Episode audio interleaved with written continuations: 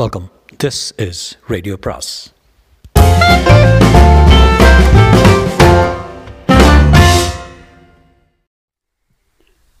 இதன் பெயரும் கொலை பாகம் மூன்று.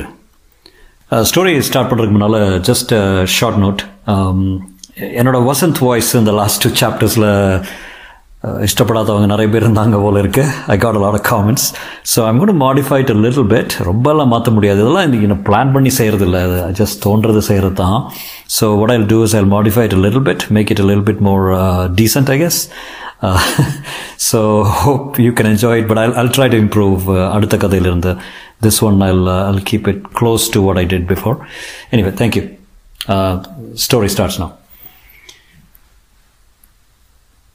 ஆம்புலன்ஸுடன் வந்திருந்த ஒரு போலீஸ் கான்ஸ்டபிள் தன் தொப்பியை கழற்றி தலையை துடைத்து கொண்டார். உத்தரவு வழக்கமாக பாருங்க. அப்பால ஜெனரல் ஆஸ்பத்திரி எடுத்து போறேங்க. அந்த சுமை உள்ளே கொண்டு செல்லப்பட்டது. மேல் மூச்சு வாங்கிக் கொண்டிருப்பது இரத்தக்கரை படிந்த போர்வையின் துருத்தி அசைவிலிருந்து தெரிந்தது. வெளியே தெரிந்த கையில் கடிகாரம் கட்டியிருந்தது. ஹீஸ் டாயிங் என்றான் கணேஷ். வசந்த் கான்ஸ்டபிள் அருகில் சென்று என்னாச்சு? என்று பட்டும் படாமல் வினாவினான். டியூட்டி முடிஞ்சு திரும்பி வரேன். இந்த ஆள் காளி மணலில் கிடைக்கிறாரு. ஒவ்வொரு தினம் குடிச்சு போட்டுக்கிட்டு பண்ணுற அட்டகாசம் தாங்கலைங்க. ஆவுன்னா கத்தியை தூக்கிறானுங்க. இதில் பொம்பளை விவகாரம் வேறு. ட்ரெஸ் எல்லாம் பார்த்தா வசதி உள்ளவன் போல் தெரியுது. பையில் ஏதாவது அடையாளம் இருக்குதான்னு பார்த்திங்களா பார்க்கணும். முதல்ல வைத்தியம் பார்க்கட்டும். இதற்குள் ஒரு டாக்டர் வெளியே வந்து போலீஸ்காரரு வாங்க. என்னங்க? இது ஒரு டிஏஓங்க டிஓ டிஏஓஇங்க அப்படியே எடுத்து போயிருங்க. இங்கே இங்கே ஒரு நிமிஷம் கூட இருக்கக்கூடாது. மூச்சு இருந்ததே. மேசையில் வைக்கிறதுக்கு முன்னால் முன்னாலேயே நின்னாச்சு. ரத்தம் கொடுத்து முகமடி வச்சு ஒன்றும் தேரலையா? தேரலைங்க. எடுத்துட்டு போயிடுங்க. சூப்ரண்ட் டெட் பாடியை உள்ளே விட்டேன்னு தெரிஞ்சால் காய்ச்சிடுவார் எனக்கு வேலை போயிடும் இது உயிருள்ளவங்களுக்கு ஆஸ்பத்திரி செத்து போனவங்களுக்கு இல்லை. அட கொண்டு வரச்சே உசுறு இருந்துச்சியா? என்றார் கடுப்புடன். கான்ஸ்டபிள் ஃபோனுக்கு போய் ஒரு நம்பரை டயல் செய்து கொஞ்சம் இன்ஸ்பெக்டர் இன்பாமா கொடுங்க. மேடம் உயிர் போயிருச்சு நேராக ஜிஹெச் எடுத்துகிட்டு போயிடுவா காலையில் பார்த்துக்கலாமுங்க நீங்கள் எதுக்கு இந்த வேலையில்? சரிங்க என்று சொல்லிவிட்டு திரும்பி வந்தார். இன்னைக்கு சிவராத்திரி தான். பிறந்த நாளைக்கு வேற பொண்டாட்டிகிட்டு சொல்லிட்டு வந்திருக்கேன். ஹாப்பி பர்த்டே என்றான் வசந்த். எனக்கு இல்லைங்க அவளுக்கு.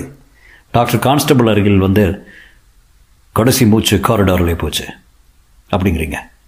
பாருங்க போன முறை ஆக்சிடெண்ட்டு கேஸை உள்ளவாச்சு வாங்கி சிகிச்சை பண்ண போயிடுறப்ப ப்ராப்ளம் ஆயிடுச்சு. உங்கள் போலீஸ் ஸ்டேஷன் தான். இன்பான்னு ஒரு லேடி இன்ஸ்பெக்டர் எங்கள் மேலே நெக்லிஜென்ஸ் கேஸ் போட்டு பெரிய பெரிய விவகாரம் ஆயிடுச்சு. ஜூவிலெல்லாம் போட்டாங்க. இப்போ என்ன சொல்கிறீங்க பாடியை எடுத்துட்டு போகணும். அவ்வளோதாங்க ஒரு சர்டிஃபிகேட் கொடுத்துருங்க ஆஸ்பத்திரி தாளில். டெட் ஆன் அரைவல் அவ்வளோதான் ஒரு வாக்கியம் தான் சர்டிஃபிகேட்டு அது போதும். இப்போ எடுத்துகிட்டு போயிடுறோம்.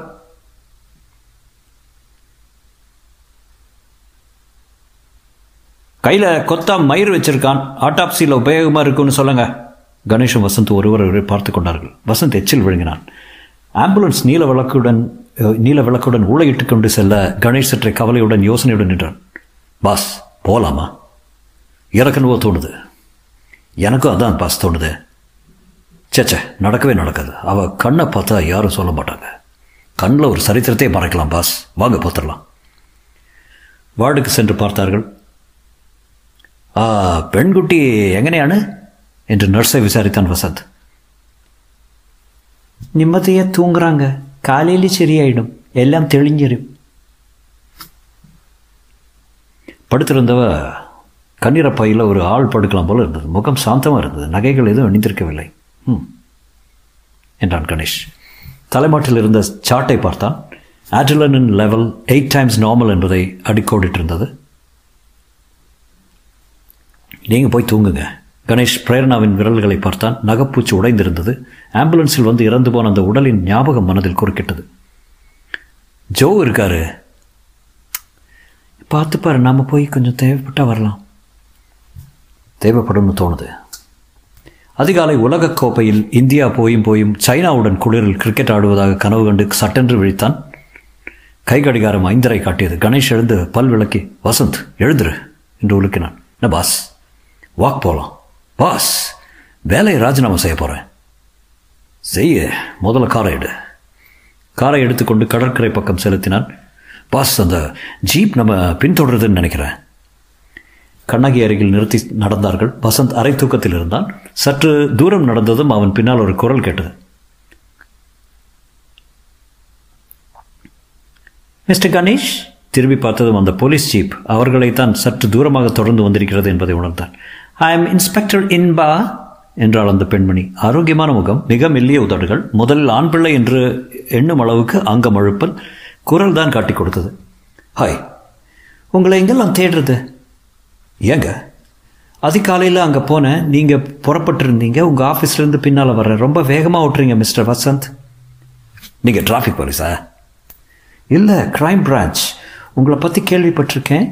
லா காலேஜில் படிக்கிறப்ப நீங்கள் எங்கள் ஹீரோ லெக்சர் எடுத்திருக்கீங்க. ஒரு நாள் உங்களை ப்ரொஃபஷனலாக சந்திப்பேன்னு நினைக்கவே இல்லை. ப்ரொஃபஷனலாவா ஆமாம் முந்தா நாள் ஒரு ஆள் கந்தசாமி கோயிலாண்டே கொலை செய்யப்பட்டிருக்கான். அப்படியா? அந்த ஆள் டிவி மாடல் பிரேரணா அவங்களுடைய நண்பரா? அப்படியா? அந்த பிரேரணா உங்ககிட்ட அன்னைக்கு ராத்திரி வந்து நீங்கள் ஜேஜி ஹாஸ்பிட்டலில் அவங்கள அட்மிட் பண்ணதா தெரிஞ்சது. இது சம்மந்தமாக உங்களை கொஞ்சம் கேள்விகள் கேட்க விரும்புகிறேன் கேளுங்க. ஸ்டேட்மெண்ட் எடுத்துக்கிறதுக்குன்னா அதுக்கு தகுதியான நம்பர் நான் இல்லை. முதல்ல இது என்ன பேர்? முத மொத்த பேரே இன்பா தானா? இல்லை இன்பானந்தி பேரண்ட்ஸ் வச்ச பேர்? நல்ல வேலை. அது நத்தின்னு துருக்காமல் இன்பான்னு சுருக்கினாங்களே. டக்கராக இருக்குதுங்க பேர். இன்பா இன்பான்னா பாட்டு நல்லா பாடுவீங்களா? ஒரு முறை ஸ்டேஷனுக்கு வாங்க பாடி காட்டுறேன் என்றால் முகம் மாறாமல் பிரேரணாவை என்ன மாதிரி சூழ்நிலையில் முதல்ல சந்திச்சிங்க? வாங்க கொஞ்சம் அருகாம்புல் ஜூஸ் சாப்பிடலாம். வேண்டாங்க நீங்கள் சாப்பிட்டுட்டு வாங்க காத்திருக்கேன். பாஸ் வாங்க என்று அழைத்தான்.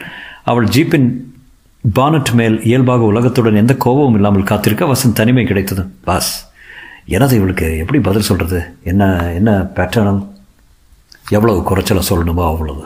புரியுது. பாப்பாத்தி அம்மா மாடு வந்தது. அதான் இன்ஸ்பெக்டர் இன்பாவிடம் மறுபடி சென்றபோது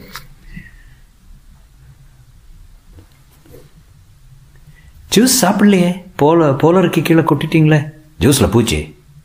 ரெண்டு பேரும் தனியாக பேசிக்க விரும்புனீங்க. அவ்வளோதானே என்ன கேட்டீங்க? பிரேரணா. வசந்த் அவங்க கணவர் தற்கொலை அப்புறம் வீட்டில் தனியாக இருக்க பயந்து எங்கள் ஆஃபீஸ்க்கு வந்தாங்க. ரொம்ப டிஸ்டர்பாக இருந்தாங்க. அதனால் ஆஸ்பத்திரிக்கு கூட்டிகிட்டு போய் காட்டினோம். ட்ராங்க்வலைசர் கொடுத்தாங்க படுத்தாங்க டிஸ்சார்ஜ் ஆகிருப்பாங்க கந்தசாமி கோயிலில் டான்ஸ் எல்லாம் ஆடினாங்களாமே? பிரக்னாவா ஆமாம் நீங்கள் நம்புறீங்களா அதை. அங்கே ஒரு டீ கடைக்காரன் சொன்னான். மிஸ் என்பா நீங்கள் எதுக்காக இதெல்லாம் கேட்குறீங்க விஷயம் இதுதாங்க. இறந்தவன் பேர் பாபு பெரிய இடத்து பிள்ளை. அவருக்கு அடுத்த வாரம் கல்யாணம் ஆக வேண்டியிருந்தது. இப்போ கஷ்ட கொஞ்சம் கஷ்டம்தான். ஆமாம் அவர் தான் இறந்து போயிட்டாரே. சரியா போச்சு ஜோக் அடிக்கிறேங்க. ஓ அப்படிங்களா? அவள் சிரிக்காமல் கழுத்த சங்கிலி போல் ஏதோ பயன்படுத்தி நெரிச்சு கொலை நடந்திருக்கு. பக்கத்தில் குப்பை தொட்டியில் தங்கத்தில் ஒரு தாலி சங்கிலி கிடைக்குது. அதை விட ஒரு அவர் கையில் தலைமுடி நீளமாக ஓ அதனால் பிரேரணாவுக்கு இதுக்கு சம்மந்தம் இருக்குமான்னு நீங்கள் நினைக்கிறீங்க? ஆமாங்க. அவங்க உங்கள் கூட தான் ராத்திரி முழுக்க இருந்தாங்கன்னு மேட்ரு தீர்ந்து போச்சு. முழு முழு ஆலிபை கிடச்சிருது. I see a point well oh nice meeting வேணும்பா அப்புறம் சந்திக்கலாம். கேட்ட கேள்விக்கு பதில் வரலையே. கேள்வி எதுவும் கேட்கலையே நீங்கள் கணேஷ் தொடர்ந்து. மேலும் இது அஃபிஷியலான்னு தெரியணும். அஃபிஷியல்னு வச்சுக்கோங்களேன். அது என்ன வச்சுக்கிறது? நீங்கள் ஒரு எஃப்ஐஆர் பதிவு கண் பண்ணி கேஸ் எடுத்துக்கிட்டு எங்களை விசாரிக்கிறீங்களான்னு தெரியணும். இல்லை எஃப்ஐஆர் பதிவு பண்ணியிருக்கோம் தேவைப்பட்டால் சம்மன்ஸோடு வரேன். அப்போ வந்து விசாரிக்கலாமே இப்போ எங்களுக்கு வேறு ஜோலி இருக்குது. அவள் சற்று நேரம் அவர்களே பார்த்தாள். அவள் முகத்தில் எந்தவித சலனமும் கண்டுபிடிக்க முடியவில்லை. கோபம் இல்லை ஏளனம் எதுவும் இல்லை. முழுவதும் மூடப்பட்ட முகம். சரி வரேங்க. ஜீப்பின் முன்சீட்டில் ஏறுமன் ஒருமுறை வசந்தை பார்த்தாள். அவள் போனதும் கணேஷ் வசந்த் உனக்கு ஒரு விஷயம் ஜாபம் இருக்கா? பாஸ் நீங்கள் என்ன கேட்க போறீங்கன்னு தெரியும். பிரேரணா கழுத்தில் தாலி இருந்துச்சா? அதானே? அதான். எனக்கு பார்த்த மாதிரி ஞாபகம் இல்லை. நானும் பார்க்கல. நாள் முழுவதும் கணேஷ் வசந்த் இருவருமே கதிரேசன் கொலை வழக்கில் சோமசேகரன் தொடர்ந்த குறுக்கு விசாரணையில் தீவிரமாக இருந்தார்கள். நரசிம்மன் தலைகுனிந்தவாறு கேட்டுக்கொண்டிருந்தான் முகத்தில் கிலி பரவி இருந்தது. மிஸ்டர் சோமசேகர் கதிரேசன் இந்த உயிலை எழுதுறப்ப நீங்க கூட இருந்தீங்களா? எழுதுறப்ப இல்லை வக்கீல் பழப்பா பழுப்பா கவருக்குள்ளே போட்டு என்ன முன்னால் தான் சீல் வச்சாரு பார்த்தேன். வில்லில் என்ன எழுதியிருக்குன்னு யாரும் படித்து காட்டலை.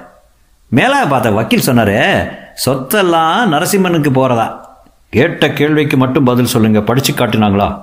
இல்லை சீல் வச்சதை பார்த்தீங்க. ஆமாங்க. என்ன சீல்? அரக்குன்னா சிவப்பாக இருக்குமா? அதாங்க வேற கலரில் உருக்கி உரம் மேலே வச்சு சீலை வச்சு அழுத்தி உடனே எடுத்து அது உடனே காஞ்சி அதானே? என்றார். ஆமாங்க. அரக்கு எப்படி உருக்கினாரு? மெழுகுவர்த்தி ஏத்தியே. அந்த அரக்கு துண்டு எத்தனை நீளம் இருந்தது? ம், சுமார் நாலு இன்ச் இருக்கலாம். சரியா? ஞாபகம் இல்லைங்க. மிஸ்டர் கணேஷ் நீங்கள் கொஞ்சம் டீ டீட்டெயிலாக கேட்குறீங்களா நீதிபதி பாண்டு. யுவர் ஆனர் அந்த டாக்குமெண்ட் அரக்கில் சீல் வைக்கல. கவரில் போட்டு ஒட்டி அதுக்கு குறுக்க ஒரு காகிதத்தை பேஸ்ட் பண்ணி அதில் ச அதில் சைன் பண்ணியிருந்தது. இவர் இத்தனை விவரமாக போய் சொல்கிறாரு பாருங்க. அரக்கு கலர் அது நீளம் எல்லாம். நீதிபதி சாட்சியை பார்த்து சிரித்து மிஸ்டர் சோமசேகர் விவரமாக சொன்னதால போய் உண்மையாயிடாது கொஞ்சம் கவனமாக பார்த்ததை மட்டும் சொல்லுங்க. அதான் அது சொல்லி கொடுத்ததை சொல்லாதேங்கிறீங்க. ப்ராசிக்யூட்டர் சட்டென்று எழுந்து I object your honour mister Ganesh is insinuating இவருக்கு யாரும் சொல்லித் தரலைங்க. யாரும் சொல்லித் தராமலே இயல்பாக போய் வருது. எனஃப் கணேஷ் சொல்லுங்கள் சோமசேகர். சீலரக்கா பேப்பர் சீலா? நான் பார்த்தபோது அது அரைக்கில் சீல் தான் வச்சாங்க. அதுக்கப்புறம் பிரித்து மறுபடி வேறு சீ வேறு சீல் வச்சுருந்தா நான் பொறுப்பு இல்லை. வசந்த் கணேஷன் காதருகில். பாஸ் இருந்தாலும் ஒரு ப்ரோ என்றான். Fair enough. ப்ரொசீட் என்றார் பாண்டே. என்னால் உடனே தொடர முடியாது ரெக்கார்ட்ஸ் பார்க்கணும். கணேஷ் இந்த விட்னஸை விட்டுருங்க. கோர்ட்டுக்கு நீங்கள் நிரூபிக்க விரும்பியது சரியாகவே பதிவாயிருச்சு. கோர்ட் புதன்கிழமை ஒத்தி போடப்பட்டது. பகல் உணவு முடிந்து அறைக்கு திரும்பிய போது இன்ஸ்பெக்டர் இன்பா காத்திருந்தான் வாங்க வாங்க என்றான் வசந்த் பிரகாசமாக. உட்காருங்க என்ன சாப்பிட்றீங்க? ஹாட் சாக்லேட் பக்கத்தில் ஒரு வெண்டிங் மிஷின் இருக்கு. குட்டி பையனும் இருக்கான் நல்லா ஓடுவான். சைல்ட் லேபருக்காக உங்களை அரெஸ்ட் பண்ண த தனியாக வரேன். நான் இப்போது ஹாட் சாக்லேட் சாப்பிட வரல. தெரியும் தெரியும். பாபு மர்டர் கேஸை பா விசாரிக்க வந்திருக்கீங்க. பேப்பரில் பார்த்தேன். உங்கள் ஃபோட்டோ எல்லாம் போட்டிருந்தீங்களே? கணேஷ் நீங்கள் ஏன் உங்ககிட்ட உண்மையை மறைச்சிருக்கீங்க வசந்த் அதிர்ச்சி காட்டி அந்த வழக்கம் எங்கள் டிஎன்ஏ மறு மரபணுக்களுக்கே கிடையாதுங்க. இரு வசந்த் நாங்கள் எதை மறைச்சோம்? பிரேரணாவை நீங்கள் ஜேஜி ஆஸ்பத்திரியில் அட்மிட் பண்ணியிருக்கீங்க. அதை சொன்னதாக தான் ஞாபகம். சொன்னீங்க அதுக்கு முந்தி கந்தசாமி கோவில் பக்கத்தில் ஒரு டீ கடையில் போய் ஒரு மாதிரி கலாட்டாவெல்லாம் ஆயிருக்குது. நீங்கள் ரெண்டு பேரும் வந்து அவளை மீட்டுக்கிட்டு போய் ஆஸ்பத்திரியில் அட்மிட் பண்ண வச்சிங்க. ஆமாங்க அதான் உண்மை. அதை ஏன் என்கிட்ட சொல்லலை? கேட்கலாம் சொல்லலை. Vasanth. Let be explain miss Inbarathi சொல்லுங்க இன்பானந்தின்னு என் பேர். நைஸ் uh, நேம் நீங்கள் கேட்காத கேள்விக்கு பதில் சொல்லலைன்னு குட்டம் சாட்டுறது வாஜ்பேயி ஒரு ஓட்டில் கவுந்ததும் சொன்னாப்புல நியாயம் இல்லை. கணேஷ் மேலும் நீங்கள் அஃபிஷியலாக எங்ககிட்ட வரல. அஃபிஷியலாக வந்திருந்தால் உங்கள் வாக்குமூலம் வேறையாக இருந்திருக்குமா? ஏன் இந்த பிடிங்க? என்ன வேணும் சொல்லுங்கள் நெருக்கமாக ஒத்துழைக்கிறோம். எனக்கு பிரேரணாவை மீட் பண்ணணும். பண்ணுங்கள் அதில் எதுவும் தடவில்லை அவங்கள நீங்கள் தான் ஒழிச்சு வச்சுருக்கீங்க.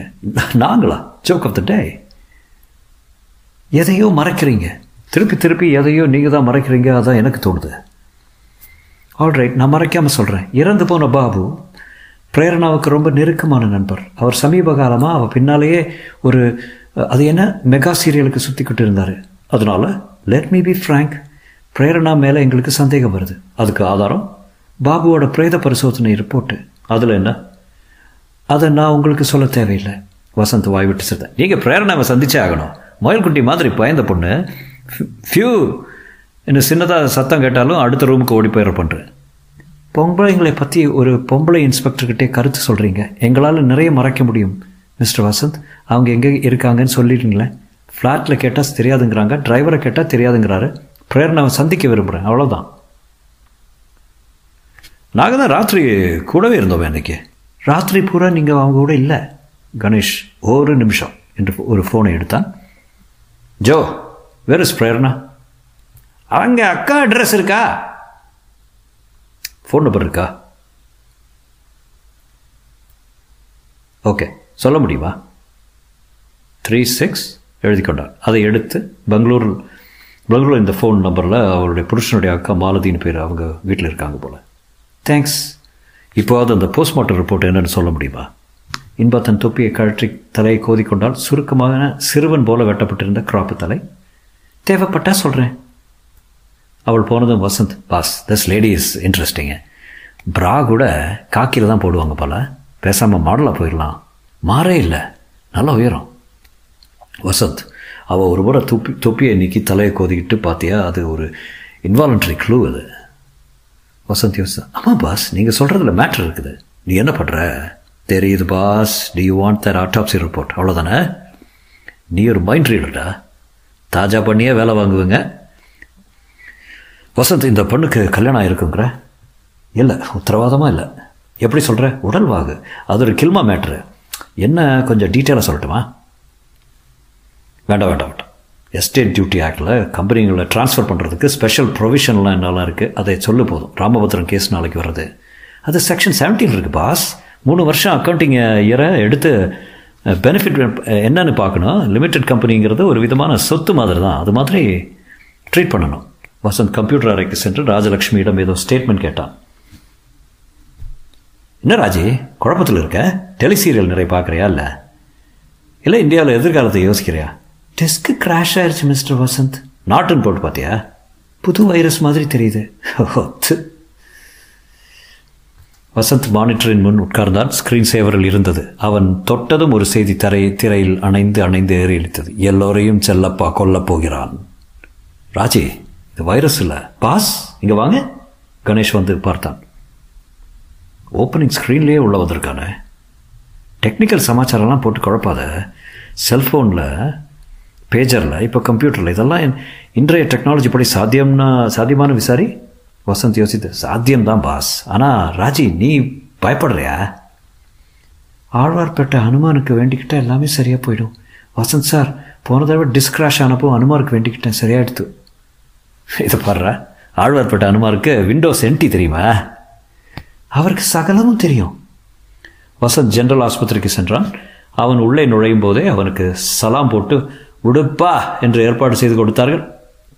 அந்த அளவுக்கு அழுத்தி இருக்கிறான் யாருப்பா ஓபியில் தனசேகர். அவர் ஐசியூவில் அவர்? அவர் ஐசியூலைங்க பேத்தாலஜி லேபில் கருணாகரன் டாக்டருங்க. என்ன வேணும்? சொல்லுங்கள் இந்த பழனியால் ஆகாததா எனக்கு ஒரு ரிப்போர்ட் வேணும். முந்தான ஒரு பாடியை கொண்டு வந்தாங்க. பிரேத பரிசோதனை பண்ணியிருக்காங்க. பாபுன்னு பேருள்ள ஆசாமி. தெரியும் தெரியும். இன்ஸ்பெக்டர் இன்பாமா பார்க்குறாங்க கேஸை. டெய்லி பேப்பரில் கூட பெருசாக வந்திருக்கு. அதே தான் உஸ்தாத். எவ்வளோ காப்பி வேணும்? ஒன்று போதும். நம்ம குழந்தைய மகன் நகலகம் வச்சுருக்கான். அதுக்காக தான். எனக்கு ஒரு காப்பி போதுங்க. ஏன்பா இங்கே தேவின்னு ஒரு கில்மா பார்ட்டி செம டக்கரா ஒரு இன்டர்ன் இருப்பாங்களே. இருக்காங்களா? ஏன் கேட்குறீங்க வார்டு பாயிலிருந்து சீஃப் வர கலக்கிட்டு ஆஸ்திரேலியா போயிட்டாங்க. ஏங்க நான் உடம்ப காட்டி வைத்தியம் பார்க்கலாம்னு இருந்தேன். எங்கள் டைம் என் வாழ்க்கையே வச்சு திரைப்படம் எடுத்தா பழனி டைட்டில் என்ன தெரியுமா? தவற விட்ட கில்மாக்கள். வசந்த் அந்த ரிப்போர்ட்டை படித்த உடனே கணேஷ்க்கு ஃபோன் செய்தான். பாஸ் பிரேரணாவை அரெஸ்ட் பண்ணிடுவாங்க. பண்ணியாச்சு உடனே வா. வசந்த் ஜிஹெச்சிலிருந்து தம்புசெட்டி செரு அலுவலகத்துக்கு செல்லும் முன் போக்குவரத்தில் மாட்டிக்கொண்டு விட்டான். ஒரு சோகையான எழுச்சி பேரணிக்காக போலீஸ் வாகனங்களை நிறுத்தியிருக்க அங்கிருந்து அண்ணா சாலை வரை வாகன பரி வரிசை பற்ற வைக்காத அனுமார்வால் போல நின்று இருந்தது ஆரன்களில் சேர்ந்திசையும் ஓட்டுநர்களின் கோபமும் அவர்களால் வாகனங்கள் புகைத்த கார்பன் மானாக்சைடும் சீரழிவு சக்திகளையும் எதிர்த்து அவைகள் இன்று மாலைக்குள் ஒழிய வேண்டும் என்று கோஷமிட்டு அது கடக்க காத்திருந்த வசந்தின் கார் கண்ணாடியை ஒருவன் தன் மணிக்கட்டால் தட்டினான். வசந்த் என்ன என்று தலையால் கேட்டான். உன்னுடன் பேசணும் என்று அவன் சைகையை குறிப்பிட தன் மார்பை தொட்டு சுட்டு சுட்டு விரலால் புரிய வைத்தான். அப்புறமா ஆஃபீஸ்க்கு வா என்று அபிநயித்தான். அவன் கேளாமல் சுதந்திரமாக கதவை திறந்து வசந்தின் அருகில் வந்து உட்கார்ந்து கொள்ள கபோதரா இது ப்ரைவேட் காரு டாக்ஸி இல்லை. தான் பார்க்கணும். என் பேர் செல்லப்பா. எங்கேயோ கேட்ட மாதிரி இருக்குது. பேர்? கம்ப்யூட்டர் ஸ்க்ரீனில் பார்க்கல. அதுக்கு ஒரு குக்கி வச்சுருக்கேன். என்ன மெசேஜ் வேணால் அந்த கம்ப்யூட்டரில் வேணால் அனுப்பலாம். ஓஹோ அது நீதானா? ஹேக்கரு அந்த தேவடிய பிரேரணாவை கொன்னே ஆகணும். எங்கே அவ? சந்தர் தூக்கு போட்டுருக்கிற சேர்த்தான் பாபுவையும் அவன் தான் கொன்னான். நீ யாரியா பேர் செல்லப்பா. கணவனை ஏமாத்துற எல்லா பதிவரிசைகளையும் கொல்லப்பா. அதுக்காக திட்டம் திட்டி மாணவர் நகரத்தில் கொடுத்துருக்கேன். மாலை ஆறு முப்பத்தொன்னுக்கு ரெடி ஆயிரும். அப்போ உலகத்தில் உள்ள எல்லாருக்கும் காஃபி கிடைக்கும். சாக்லேட் வேணுமா? காஃபி ப காஃபி பைட் சாப்பிப்பார். மாதிரி இருக்கு. என்று வசந்தின் சட்டை போய்க்குள் ஒரு டாஃபியை திணித்தான். உங்களை கீழ்ப்பாக்கத்தில் ட்ராப் பண்ணிட்டு போகவா? அங்கிருந்து தானே வந்தீங்க? இல்லை சைபர் தேசத்திலிருந்து. அங்கே எல்லாமே free Lucy in the sky with diamonds தெரியுமா அந்த பாட்டு? என்று பாடினான். இறங்கியா முதல்ல? நட்கேசுங்களுக்கெல்லாம் எனக்கு நேரம் இல்லை இதனிடையில் போக்குவரத்து சுரபாங்கியோட அவன் சட்டென்று கதவை திறந்து இறங்கி வாகனங்களின் ஊடே அங்கங்கே தத்தி தத்தி நிமிஷமாக மறைந்து போனான். வசந்த் அவன் முகத்தை மனதில் பதித்துக் கொள்ள முயன்றான். தோற்றத்தில் ஒரு அம்சம் உறுத்தியது. அது என்ன என்று வட்டமிட்டு சொல்ல முடியவில்லை. நடுவகிடா சுண்டு விரல் மோதிரமா கடுக்கனா கருப்பான நகங்களா ரத்த நிற பொட்டா கையில் வைத்திருந்த பிளாஸ்டிக் பூவா அதனுடன் சற்றும் பொருத்தமில்லாத அவுட்லுக் பத்திரிகையா? ரூமுக்கு திரும்பினதும் கொண்டாந்து ரிப்போர்ட்டை என்றான் கணேஷ். பிரேரணாவை அரெஸ்ட் பண்ணிட்டாங்களா பாஸ் ஆமாம் இன்ஸ்பெக்டர் இன்பா பெங்களூரில் போய் அரெஸ்ட் பண்ணி கொண்டு வந்துட்டுருக்கா. மாஜிஸ்ட்ரேட் கோர்ட்டில் ப்ரொடியூஸ் பண்ணி போலீஸ் கஸ்டடி கேட்பாங்க. ஜோ ஃபோன் பண்ணியிருந்தாரு கோர்ட்டுக்கு வரும்படி. ஏன் இத்தனை லேட் ஏன் கேட்குறீங்க பாஸ் எழுச்சி பேரணி. அப்புறம் கீழ்ப்பாக்கம் மனநில மருத்துவமனையில் விடுமுறை விட்டுருக்காங்க போல். ரொம்ப பேர் வெயிலில் உலாத்துறாங்க. ஒருத்தன் காரில் வந்து குதிக்க குந்திக்கினா கணேஷ் அதை கவனிக்காமல் போஸ்ட்மார்ட்டம் ரிப்போர்ட் என்ன சொல்கிறது பாருங்களேன் லேப் ரிப்போர்ட்டு போஸ்ட்மார்ட்டம் ரிப்போர்ட்டு எல்லாம் ஃபைலையே கொண்டு வந்துட்டேன். ஒரே ஒரு சின்ன காந்தி நோட்டு செஞ்ச வேலை கணேஷ் அதை புரட்ட. கணவன் சந்திர சந்திரத்துக்கு தூ சந்தர் தூக்கு போட்டுக்கிட்டு செத்தானே அந்த ரிப்போர்ட்டும் வேணுமான்னு கே கேட்டான். சொல்லி வச்சுருக்கேன். குழப்பாத இந்த ரிப்போர்ட்டில் பிரேரணாவை கொலையோட கனெக்ட் பண்ணும்படியே ஏதாவது இருக்கா? ஏன்னா பாபுவோட மேர்டருக்கு அவளை அரெஸ்ட் பண்ணுறாங்க இருக்கலாம் பாஸ். இறந்து போன பாபு கையில் இருந்த ரோமம். அப்படின்னா தலைமையர் பாஸ். அது மனித ரோமம். அது ஒரு பெண்ணுடையதாக இருக்கலாம் கருத்து தெரிவிச்சிருக்காங்க. மேலும் ப்ரெசிபிட்டின் டெஸ்ட் ரிப்போர்ட் இருக்குது பிக்மெண்ட் கெரோட்டின் டெஸ்ட் ரிப்போர்ட் இருக்குது பிக்மெண்ட் கெரோட்டின் டெஸ்ட் நீளத்தை வச்சு ஒரு பெண்ணின் தலைமுறையாக இருக்கலாம்னு சொல்லியிருக்கலாம்.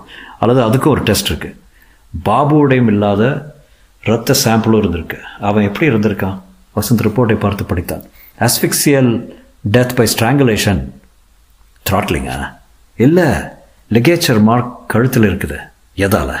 சங்கிலி கயிறு லுங்கின் சம்பிரதாய தூக்கு சம்சாரம் எதுவும் கிடையாது. தங்கச்சங்கிலியால் கல்யாணம் சாவு. இப்போ புரியுது. பிரேரணாவை ஏன் அரெஸ்ட் பண்ணி கொண்டு வந்தாங்கன்னு? பிரேரணாவா? அபத்தமாக இருக்குது. வண்ணத்து பூச்சிடா. எண்ணத்தால் கூட சொல்லக்கூடாது. ஒரு புது கவிதை உண்டு. சந்தர்ப்ப காட்சி சாட்சியம் ஏதாவது வலுவாக இருக்கணும். இன்பா கெட்டிக்கார பொண்ணு மாதிரி தான் தோணுச்சு. காரணம் இல்லாமல் அரெஸ்ட் பண்ண மாட்டா. பிரேரணா கூட ஃபோனில் பேசுனீங்களா? நாலஞ்சு வார்த்தைக்கு மேலே பேச முடியல அழுக. வசந்த் நீ என்ன பண்ண போகிற கோர்ட்டுக்கு போய் அவளை முதல்ல ரிலீஸ் பண்ண ஏற்பாடு பண்ணு. சந்தேகத்தின் பேரில் தான் அரெஸ்ட் ஆகிருக்கணும் பெயில் வாங்கிடு. பாஸ் நீங்கள் வரலையா? ராமபத்ரன் கேஸ் இருக்குது முடிச்சுட்டு வந்துடுறேன். நீ எழும்பூர் போயிட்டு அங்கேயே இரு. மேஜிஸ்ட்ரேட் கோர்ட்டில் ஒரு அரசியல் தலைவர் சட்டப்படி ஆஜராக வேண்டியதில் ஒரு கோஷ்டி அடுத்த முதல்வர் வாழ்க என்று கோஷமிட்டு கொண்டு பிரியாணி பொட்டலத்தையும் ஐம்பது ரூபாயும் வாங்கி கொண்டிருந்தார்கள். வசந்த் காரை நிறுத்திவிட்டு காலர் பறக்க மாடிப்படிகளில் ஓடினான். மேஜிஸ்ட்ரேட் கோர்ட்டுக்கு வந்தபோது சர்க்கார் தரப்பு வக்கீலுடன் இன்பா பேசிக் கொண்டிருக்க பெஞ்சில் ஜோவும் பிரேரணாவும் உட்கார்ந்திருக்க அவள் கண்கள் சிவந்திருந்தன. கருநீல ஜார்ஜட் புடவை அணிந்து உடல் முழுவதும் போத்திருந்தால் புகைப்படக்காரர்கள் வழிநடையெல்லாம் நட அடைத்திருந்தார்கள். வசந்தை பார்த்ததும் மிஸ்டர் வசந்த் ஒரு நிமிஷம் என்று ஏதோ ஒரு நிருபர் அவனை அணு அணுகி நீங்கள் பிரேரணாவை கல்யாணம் பண்ணிக்க போகிறதா சொல்கிறாங்களே உண்மையா? ஆஃப் என்றான். வசந்த் நேராக இன்ஸ்பெக்டர் இன்பாவிடம் சென்று என்னங்க நீங்கள் புத்திசாலின்னு நினச்சப்போ அவசரப்பட்டுட்டீங்களே? இன்பா அவசரப்படல மிஸ்டர் வசந்த். எங்கள் அஃபிடவிட்டை பாருங்கள் உங்கள் வாதங்களை கேளுங்க.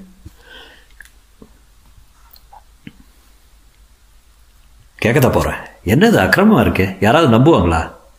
சாட்சியங்களை பார்த்ததும் நம்புவாங்க. ப்ராசிக்யூட்டரை பார்த்து ரவி இது ஒரு ஜுஜுபி கேஸ் இதை ஏன் எடுத்தீங்க? கணேஷும் வந்திருக்காரா? என்றார் ரவி கவலையுடன். அவர் இதுக்கெல்லாம் வரமாட்டார். நானே கண்ணை நோண்டிடுறேன் வாங்க என்றான் இன்பாவை பார்த்து. மேஜிஸ்ட்ரேட் சீட்டுக்கு வந்ததும் நின்றார்கள். உட்கார்ந்ததும் பிரேரணாவை பார்த்தார். அடையாளம் கண்டு கொண்டு விட்டார்.